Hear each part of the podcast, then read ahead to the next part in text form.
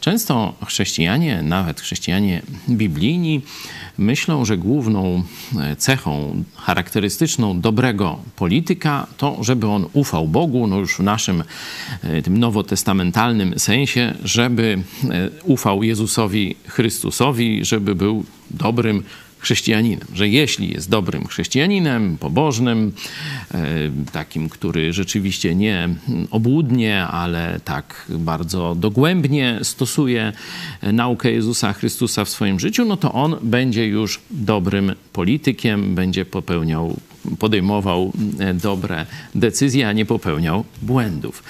E, tak niekiedy jest ale sam fakt bycia oddanym Bogu, sam fakt bycia dobrym chrześcijaninem nie daje gwarancji, że człowiek będzie miał mądrość potrzebną do sprawowania e, tych politycznych urzędów czy przywództwa.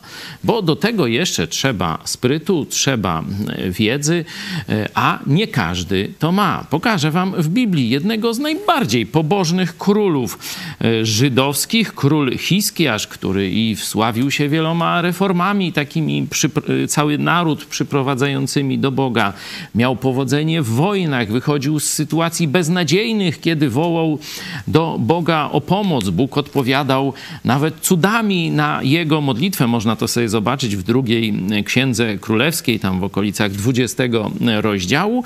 Ale potem, kiedy był chory i wyzdrowiał, król babiloński wysłał do niego delegację.